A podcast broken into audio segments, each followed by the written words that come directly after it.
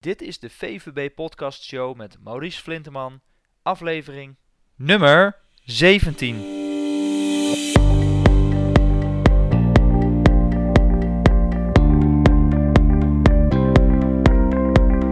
Welkom bij de VVB Podcast Show, waarin je luistert naar experts die je voorzien van de beste informatie, tips en tricks om het rendement op je vermogen te optimaliseren. Vandaag gaan we in gesprek met Freddy Vorger van Blue Asset Management.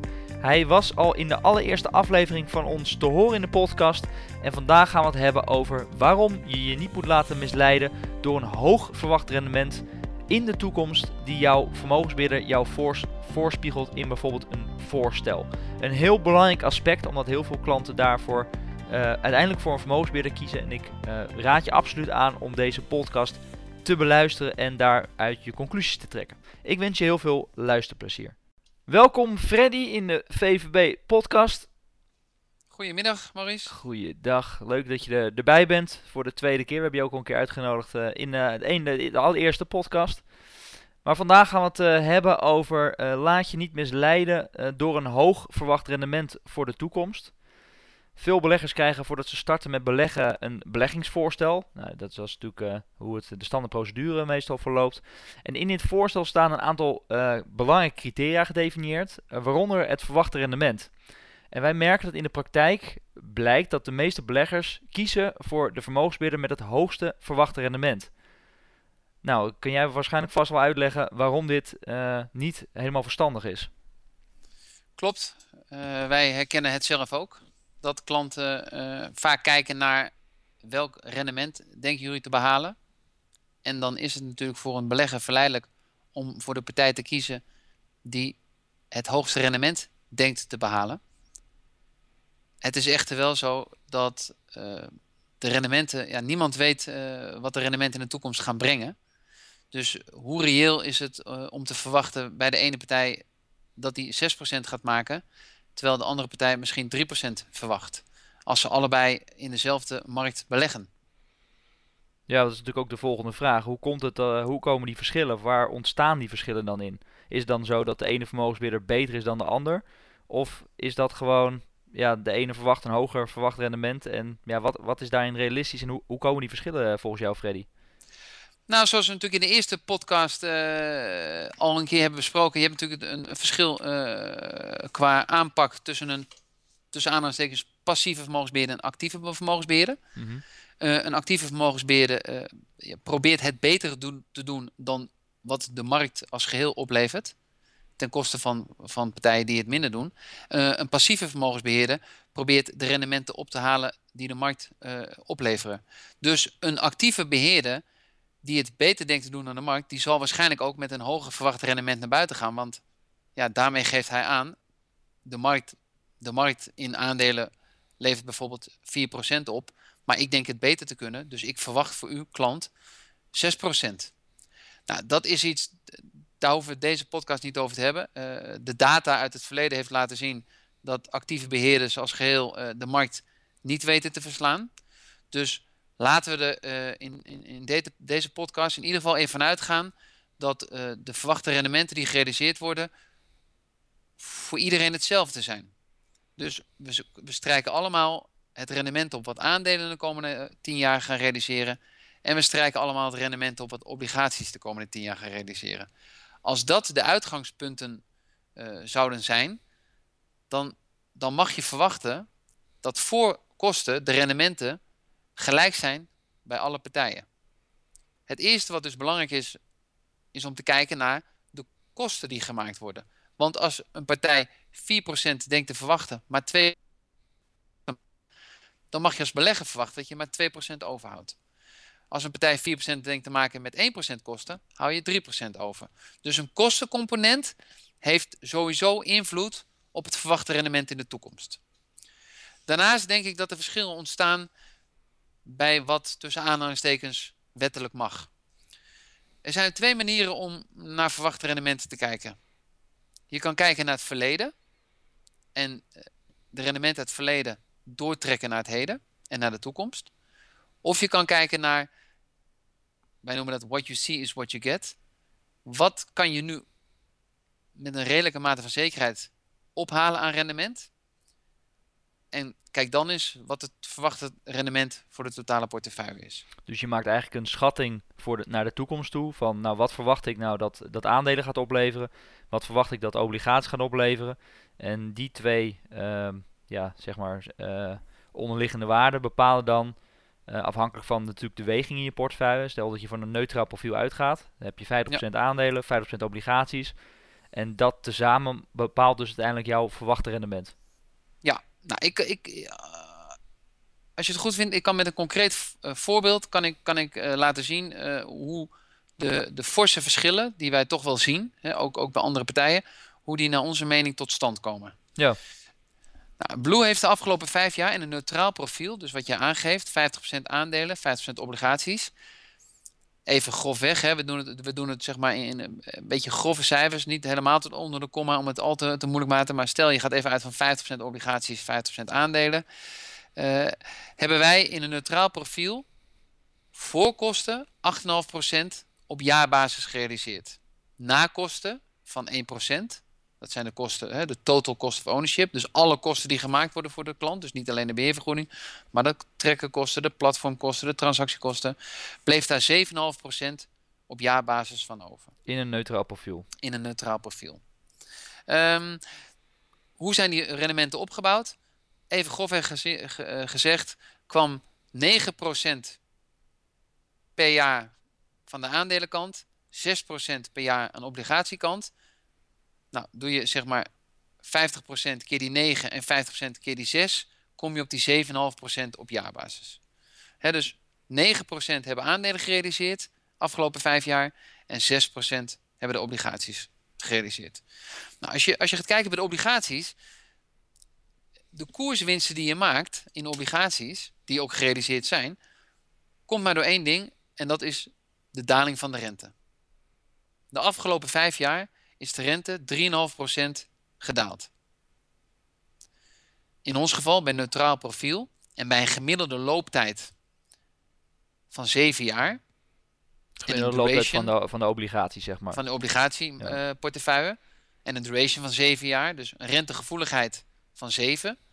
Betekent dat dat bij een daling van 1% van de rente je 7% koerswinst mag verwachten.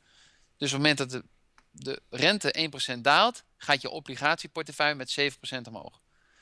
En andersom natuurlijk het hetzelfde. En andersom hetzelfde. Ja. Dus aangezien die rente 3,5% is gedaald, hebben wij van die 6% koerswinst in obligaties, is al bijna 4,5% komt puur en alleen door de daling van de rente. Nou, er zit nog een klein, een klein extra rendement bij. Dat komt omdat je ook in andere valuta's belegt. De dollar is sterker geworden ten opzichte van de euro. Uh, je zit niet alleen maar in staatsobligaties, maar ook een klein beetje in high yield en emerging market bonds. Maar per saldo is dus uh, grosso modo het grootste gedeelte komt puur doordat de rente ontzettend is gedaald. Want 3,5% is een ontzettende daling.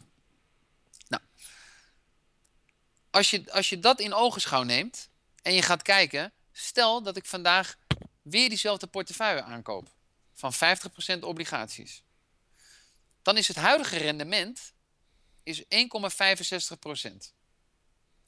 Stel nu dat je zegt, ik verwacht even geen rentedaling meer. veel mensen in de markt verwachten nu zelfs een rentestijging. Dat zou betekenen dat je verliezen zelfs oploopt in in je, in je obligatieportefeuille op korte termijn. Maar stel dat de rente even gewoon stil blijft liggen. Stel daarbij ook nog eens keer dat jij in aandelenland gewoon nog die 9% rendement haalt die je de afgelopen jaren ook hebt gehaald op jaarbasis. Dan doe je weer dezelfde som. 50% haal je 1,65%, 50% haal je 9%. Daar trek je nog 1% kosten af voor beheer, fondskosten, trekkerkosten, transactiekosten. Dan mag je een rendement verwachten van 4,3% per jaar. Na aftrek van kosten, hè? Na aftrek van kosten. Dat is al 3% lager dan wat in het verleden is gerealiseerd. Ja. Dat is al de eerste verschil waarbij je uh, tussen partijen. De een rekent bij wijze van spreken nog met rendement uit het verleden. Ja, dat is leuk, maar dat zegt niks over de toekomst. En zeker op obligatieland zeggen, zeggen rendementen uit het verleden helemaal niks. Want ja, de rente die is nou eenmaal 3,5% ge gedaald. En ja, die koerswinsten zijn gerealiseerd. Ja, waarbij het natuurlijk een aanname is dat de rente niet nog verder uh, gaat dalen.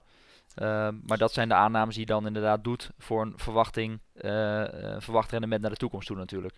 Ja, nou kijk, het zou natuurlijk, het zou, het zou eh, voor de belegger die nu instapt en de rente daalt verder, zou het misschien eh, een mooie koerswinst nu zijn.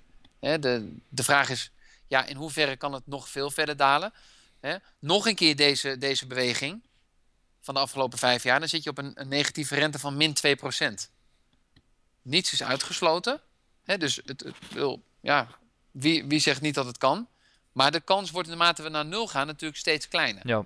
Dus als we nu gewoon puur eens even uitgaan van het uitgangspunt, oké, die 1,65% die je nu krijgt hè, in, een, in een portefeuille met staatsobligaties van triple E, dus uh, zeer kredietwaardig, staatsobligaties van iets minder kredietwaardigheid, high yield, emerging market bonds, uh, bedrijfsobligaties, dan zit je nu op 1,65%. Nou, hoe reëel is het om 9% op aandelen te verwachten? De afgelopen 20 jaar was het rendement op aandelen na kosten ongeveer 7%. Stel dat je weer die rekensom gebruikt. 50% gaat in aandelen, maak je 7% op. 50% gaat in obligaties, maak je 1,65% op. Je maakt 1% kosten. Dan heb je een verwacht rendement van 3,3%. Dat is alweer een procent lager dan als je rekening houdt met 9% in aandelen. Als je kijkt naar de verwachtingen van veel economen, dan zie je dat die voor de komende tijd in aandelenland grote banken hebben, hebben grote afdelingen met economen die, die allerlei modellen hebben waarop ze zeggen van oké, dit is wat wij de komende jaren uh, op aandelen verwachten. Dat heeft te maken met het huidige dividend, het heeft te maken met de groei van de economie en het heeft te maken met inflatieniveau. Die gemeenschap zit nu ongeveer rond de 5,5% voor aandelen. Nou, als je dat sommetje doet, 5,5% maal 50, 50% maal die 1,65 voor de obligaties, minus 1% aan kosten, dan zit je op 2,6% aan verwacht rendement.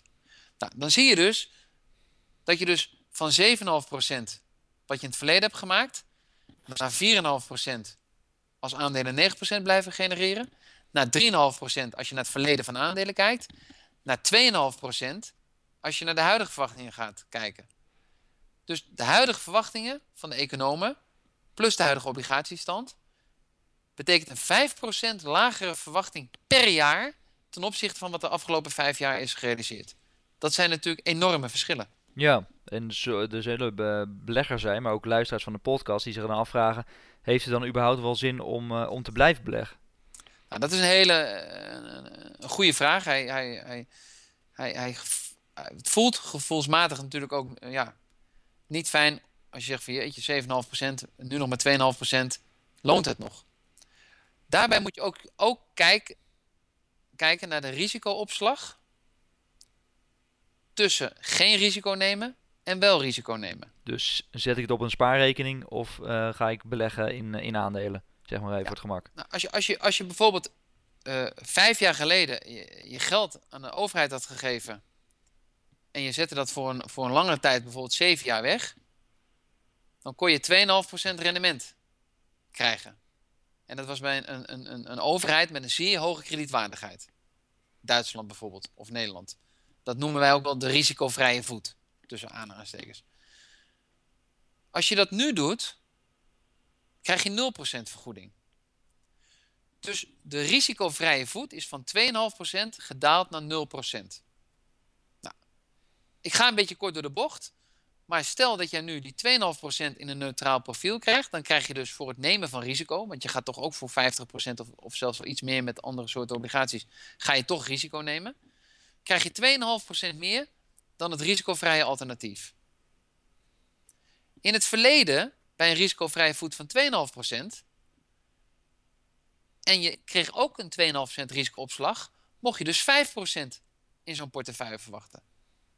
Dus wat dat betreft kreeg je meteen misschien vijf jaar geleden 5% en krijg je nu nog maar 2,5%.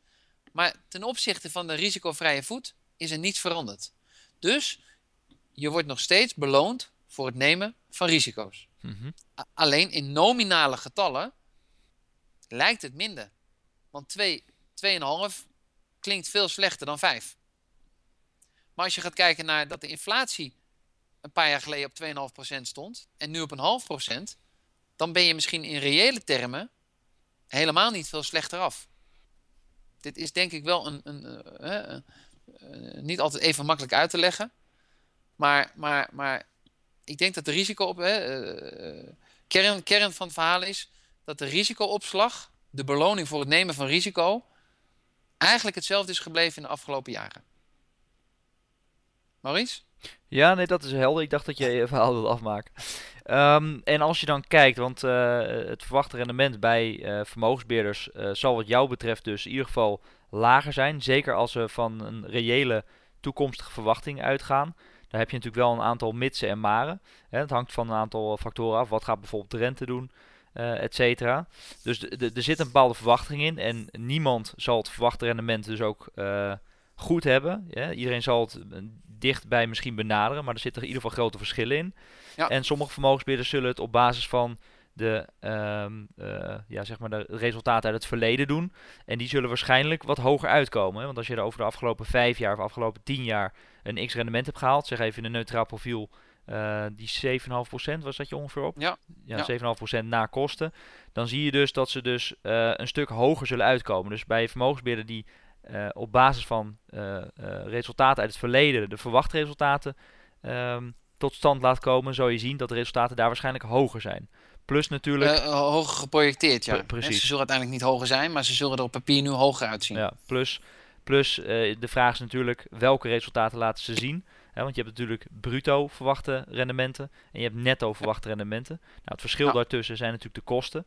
Dus met andere woorden, heeft de vermogensbeheerder de kosten uh, ook van die verwachte rendementen al afgetrokken, ja of nee? Ja. Um, duidelijk, uh, Freddy. En als je dan kijkt, want je hebt, we hadden het net even het voorbeeld over een neutraal profiel. Wat is wat jullie dan op dit moment het verwachte rendement voor de komende vijf jaar en wat is realistisch in, in deze tijd? Nou ja, wij, wij, wij, wij, wij zitten denk ik uh, aan de onderkant uh, van wat we bij collega's zien. Uh, wij verwachten uh, na kosten in een neutraal profiel rond de 2,5% rendement. En dat komt omdat wij, om, om, omdat wij uitgaan, hè, zeg even die 1,5% in, in obligaties en de 5,5% in, in, in uh, aandelen. Maakt samen 7 gedeeld door 2, hè, want je zit 5% in beide, is 3,5. Trekt er gemakshalve 1% aan totale kosten vanaf en je zit op 2,5. Ja. Kijk, en nogmaals, het is denk ik vooral heel belangrijk voor klanten, uh, en misschien uh, loop ik op de feiten vooruit, hè, uh, maar die ook een doel hebben. Dus op het moment dat jij een pensioenopbouw hebt, of je hebt een bepaald streefbedrag in ogen, en je komt bij een beheerder binnen, en die komt met te hoge verwachte rendementen naar buiten, dan kan het wel eens zo zijn dat je over tien jaar erachter komt dat je je doel niet haalt. En dan ben je te laat om bij te sturen. Een heel simpel voorbeeld. Uh, we moeten niet te veel natuurlijk in de details van de getallen gaan. Maar stel iemand wil in 10 jaar tijd 100.000 euro opbouwen. Wat moet hij maandelijks inleggen? iemand wil een pensioenpotje opbouwen.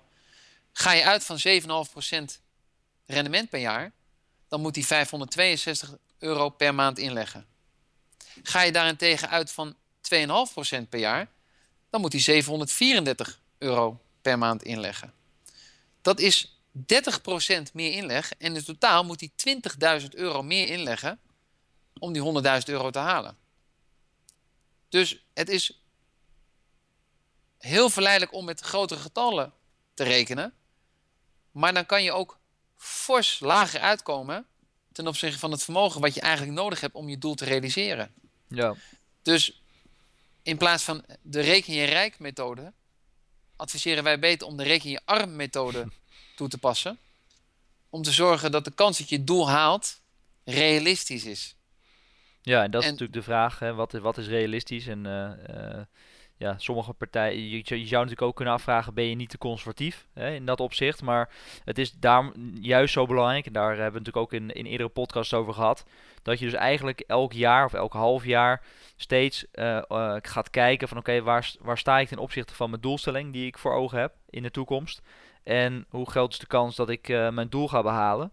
En mocht het nou zo zijn dat je inderdaad twee, drie jaar achter elkaar dus ja, fors onder het verwachte rendement zit van wat je zou moeten hebben behaald, ja, dan zul je toch echt moeten gaan bijsturen en dan of je je doelstelling naar beneden bij moet gaan stellen, of meer gaan storten op, op jaarbasis om uiteindelijk toch nog in de buurt te komen van die doelstelling. Nou, klopt. Kijk, eh, er zijn natuurlijk twee redenen om, om met, met veel te rooskleurige rendementen naar buiten te gaan. De ene is als je een hoge kostenstructuur hebt. Als jij als beheerder 2% kosten rekent, ja, dan, dan moeten die verwachte rendementen wel hoger zijn. Want ja, als je dan met conservatieve rendementen gaat rekenen, dan kom je bij wijze van spreken op nul uit. Ja. En dan weet je zeker dat de klant zegt: dit ga ik niet doen. Dus, dus, dus om verkeerde redenen worden met, met de hoge rendementen gerekend. Om, om de eigen kosten te maskeren. Of om, om, om, om de reden dat het marketingtechnisch ja, misschien best vervelend is om klanten uit te leggen. Ondanks dat het misschien maar 2% is wat je haalt, of 2,5%, dat het nog steeds loont. veel mensen hebben toch nog altijd de, magische 4% in hun hoofd. ook met de vermogensrendementsheffing. Ik moet 4% maken. Nou ja, wij denken, als je, gezien, gezien wat er nu in de markt speelt, als je 4% wil maken na kosten, dat betekent hè, in ons geval met bijvoorbeeld 1% kosten, dat je 5% moet maken, dat je al bijna 100% in aandelen moet zitten om dat te halen. Nou, dat risico willen heel veel klanten niet lopen. Dus heel veel klanten zullen dan toch nu, ja, helaas, het is niet anders, moeten accepteren dat de verwachte rendementen lager zullen zijn. Alleen doordat de inflatie ook lager is, zal het zijn dat in koopkracht het, het niet zo dramatisch is als het nu lijkt. En, en wordt heel vaak uh, de vraag gesteld: zijn jullie te conservatief? Weet ik niet. Maar ik weet één ding zeker. Als ik nu zeven jaar ga beleggen in een, in een obligatieportefeuille voor een klant. En ik laat hem na zeven jaar aflopen. En ik krijg al die obligaties lossen af. En ik krijg mijn geld terug. Dan maak ik die 1,65%. Dat is reëel. Nou, als ik, dan, als ik dan bij wijze van spreken een opslag doe, wat hebben aandelen in het verleden gedaan, de afgelopen 20 jaar, 7%, dan zit je al op die 3,5%. Dat is al fors lager dan, wat, dat, dan dat wij bij sommige collega's in de markt zien. Ja, ik, ik denk dat dat, dat dat niet conservatief is. Ik denk dat dat gewoon reëel is. En, en wie zegt mij, wie zegt ons niet dat, dat aandelenmarkten misschien wel ja, nog minder rendement gaan opleveren? dus misschien kan het vanaf hier nog wel lager. Kijk, het belangrijkste is, eh, wat jij net ook aangeeft, ga uit van deze reële verwachtingen en monitor continu wat zijn de verwachtingen nu, wat is er gebeurd, hoe staat mijn pot ervoor, wat zijn mijn kosten en wat is de kans dat ik mijn doel kan halen. Wij doen dat bij Bloom met eigen software. We begeleiden de klant continu gedurende zijn looptijd in hoeverre die, die nog op koers is om zijn, om zijn doel te halen. En ja, nogmaals, daarbij zijn, zijn wij van mening dat je, dat je beter uh, wat reëler kan zijn dat je, dan dat je met een rooskleurige blik ergens naartoe gaat. Want ja, je doel overstijgen is hartstikke leuk. Hè, dat is de bonus. Maar fors tekort komen en je doel niet halen, dat is naar onze mening veel pijnlijker. Ja, en dan natuurlijk uh, nog veel pijnlijker is als je er ook nog eens te laat achter komt, waardoor je het, uh, het gat niet meer kunt vullen. Waardoor je... Nou, wat je, ja, wat je inderdaad, hè, wat je nu ziet bij de pensioenfondsen. Uh, naar mijn mening iets te lang gespeculeerd of, of, gehoopt op hogere rendementen, uh, hogere rentestanden. Waardoor ze ja, misschien minder rendement hebben behaald dan, dan, dan ze hadden kunnen halen als ze, als ze de rente hadden afgedekt. En, en, en nu ja, opeens forse premieverhogingen door moeten voeren. En natuurlijk bij pensioenfondsen heb je ook te maken met lange leven. Nou, dat zijn ook dingen die je moet meenemen voor een klant. Hè, naarmate je langer leeft, ja, zal je langere tijd meer moeten wegzetten om je, om, om je doelvermogen uh, te realiseren. Maar, maar het continu bijsturen is denk ik, uh, is, is denk ik belangrijk. En, en, en ja, we zien het in pensioenland nu ook. Ja, premies mo moeten worden verhoogd. Dan zeggen mensen, nou nee, dat hoeft niet. En hè, als je nou eens met andere getallen gaat rekenen. Ja, je kan wel met andere getallen rekenen. Dan verdwijnen alle problemen als sneeuw voor de zon. Maar hoe realistisch is dat? Ja wat jou betreft in ieder geval niet, uh, niet realistisch. Nee. En Freddy, als je dan kijkt, ehm, als je eh, even denkt aan die belegger, door de ogen van de belegger eh, met hem meedenkt. En je hebt iemand die bijvoorbeeld uh, op punt staat om bij een vermogensbeheerder te starten. En die heeft een, net een beleggingsvoorstel gehad. Of iemand die, die, die, die belegt nu bij een bestaande vermogensbeheerder en is niet helemaal tevreden. Om wat voor reden dan ook. En je krijgt een voorstel van een nieuwe beheerder. Zijn er dan nog tips die je kunt geven ehm, met betrekking tot dat voorstel dat je hè, als je gaat kijken naar het verwachte rendement, om niet in, in deze valkuil te, te trappen? Waar, waar kun je dan op letten volgens jou? Uh, nou, het is in principe heel. De eerste simpele stap die je kan doen. Vraag aan de beheerder: hoe kom je aan deze uh, verwachte rendementen? Hoe zijn die opgebouwd? Hoeveel verwacht je in aandelen? Hoeveel verwacht je in obligaties? Als iemand in een obligatieportefeuille 3, 4 procent verwacht, dan kan dat twee dingen betekenen. Of hij neemt veel risico doordat hij in obligaties zit met een hoge rente, maar ook veel meer uh, risico uh, dat je een gedeelte van je inleg kwijtraakt. Of hij rekent met rendementen uit het verleden. En aangezien de rentestanden nu lager zijn, ga je eerst, moet je eerst wel koersverlies leiden om uiteindelijk tot die hogere rentes te komen. En op aandelenland, idem dito, vraag hoe het is opgebouwd. En kijk ook naar het verleden. En als je die twee dingen bij elkaar optelt en je trekt de kosten vanaf, ja, dan kom je tot, uh, tot het verwachte rendement. Hè, wij, zien, uh, wij, wij, zien regelmatig voorstellen uh, ja, van collega's die met 4,5% na, na kosten werken. Nou, stel dat je dan 1% kosten maakt, zit je op 5,5%. Stel dat je de helft daarvan uit je obligaties krijgt, die nu, zeg even, nou maak het mooi, 2% opleveren. Dan betekent dat je 1% aan die kant haalt. Dat betekent dat je 4,5% aan de andere kant moet halen. Dan zit je al op een verwacht rendement in aandelen na kosten van 9% op jaarbasis. Nou ja, eh, stel je dan als klant zelf ook de vraag: hoe reëel is het uh, dat aandelen het blue, blue, sky scenario de komende jaren uh, hebben? Dat is ook iets wat je zelf mag stellen. Je hoeft helemaal niet een expert te zijn, maar stel je gewoon met gezond verstand te vragen van hoe reëel is dit? En hoe acht ik de kans? hoe groot acht ik de kans dat dit uitkomt? En, en nou ja, probeer daar in ieder geval kritisch op te letten. Ja. En let goed op de kosten. Dus uiteindelijk uh, verwacht rendement, uh, hoe die wordt berekend, dat is het meest realistisch als het dus op, op basis van toekomstverwachting is. En uiteindelijk is het dus helemaal niet zo lastig om het verwachte rendement, hoe dat tot stand komt, om dat zeg maar uiteindelijk te, te kunnen berekenen. Dat, dat moet eigenlijk vrij simpel zijn. Ja. Um, en als je dan kijkt, um, want dat is natuurlijk het, het volgende, uh, de, de, volgende valkuil of iets waar veel, uh, ja, uh, particuliere beleggers mee te maken krijgen. Je hebt natuurlijk verwachte rendementen, maar ook rendementen uit het verleden. En het is sowieso allebei, hè, verwachte rendementen, maar ook rendementen uit het verleden, is het heel erg lastig om dat met elkaar te vergelijken. Omdat je bijvoorbeeld natuurlijk ook een risico hebt wat, wat meespeelt. Dus ja, blijft heel vaak appels met, met peren vergelijken. Kun jij drie tips geven waar de particuliere belegger um, ja, in de praktijk heel scherp op uh, moet zijn? Uh, als je rendementen van vermogensbeheerders met elkaar ga gaat of wilt gaan vergelijken. Want ja, het einde van 2016 uh, komt eraan. dan zullen veel klanten weer hun resultaten tegen dicht gaan houden. Dus kun jij drie tips daarvoor geven? Ik weet niet tot, of ik tot drie kom, maar de eerste tip, het is een vrij technische, maar ga kijken wat is het rendement uh, wat mijn uh, vermogensbeheerder heeft gerealiseerd. En wat is de standaarddeviatie waarmee dat gepaard is gegaan. Um, de verhouding tussen rendement en die standaarddeviatie, die geeft een bepaalde, een bepaalde verhoudingsgetal weer. Dat kan je vergelijken met met, uh, met, met, met andere vermogensbeheerders om te kijken van oké, ik heb misschien wel meer rendement gehaald, maar ik heb dat rendement ook misschien wel gehaald door meer risico te nemen.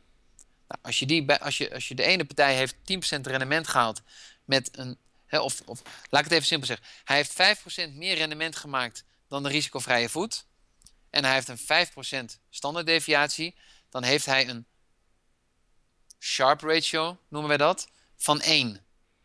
Dus 5 gedeeld door 5 maakt 1. Als de andere, uh, andere collega 10% uh, rendement heeft gemaakt, dus twee keer zoveel als zijn collega, 10% extra rendement bovenop risicovrije voet, moet ik zeggen.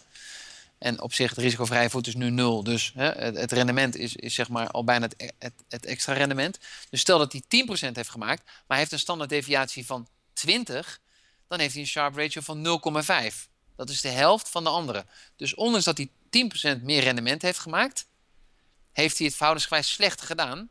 Want hij heeft veel meer risico genomen om die 10% te halen. Ja, ik denk dat het nu al een beetje te technisch wordt voor de luisteraars om dit zeg maar uh, concreet in de, in de praktijk toe te gaan passen en te gaan berekenen. Rendement gedeeld standaarddeviatie. Als het goed is staan in veel kwartaalrapportages of in, in jaarrapportages staat het rendement en een standaarddeviatie.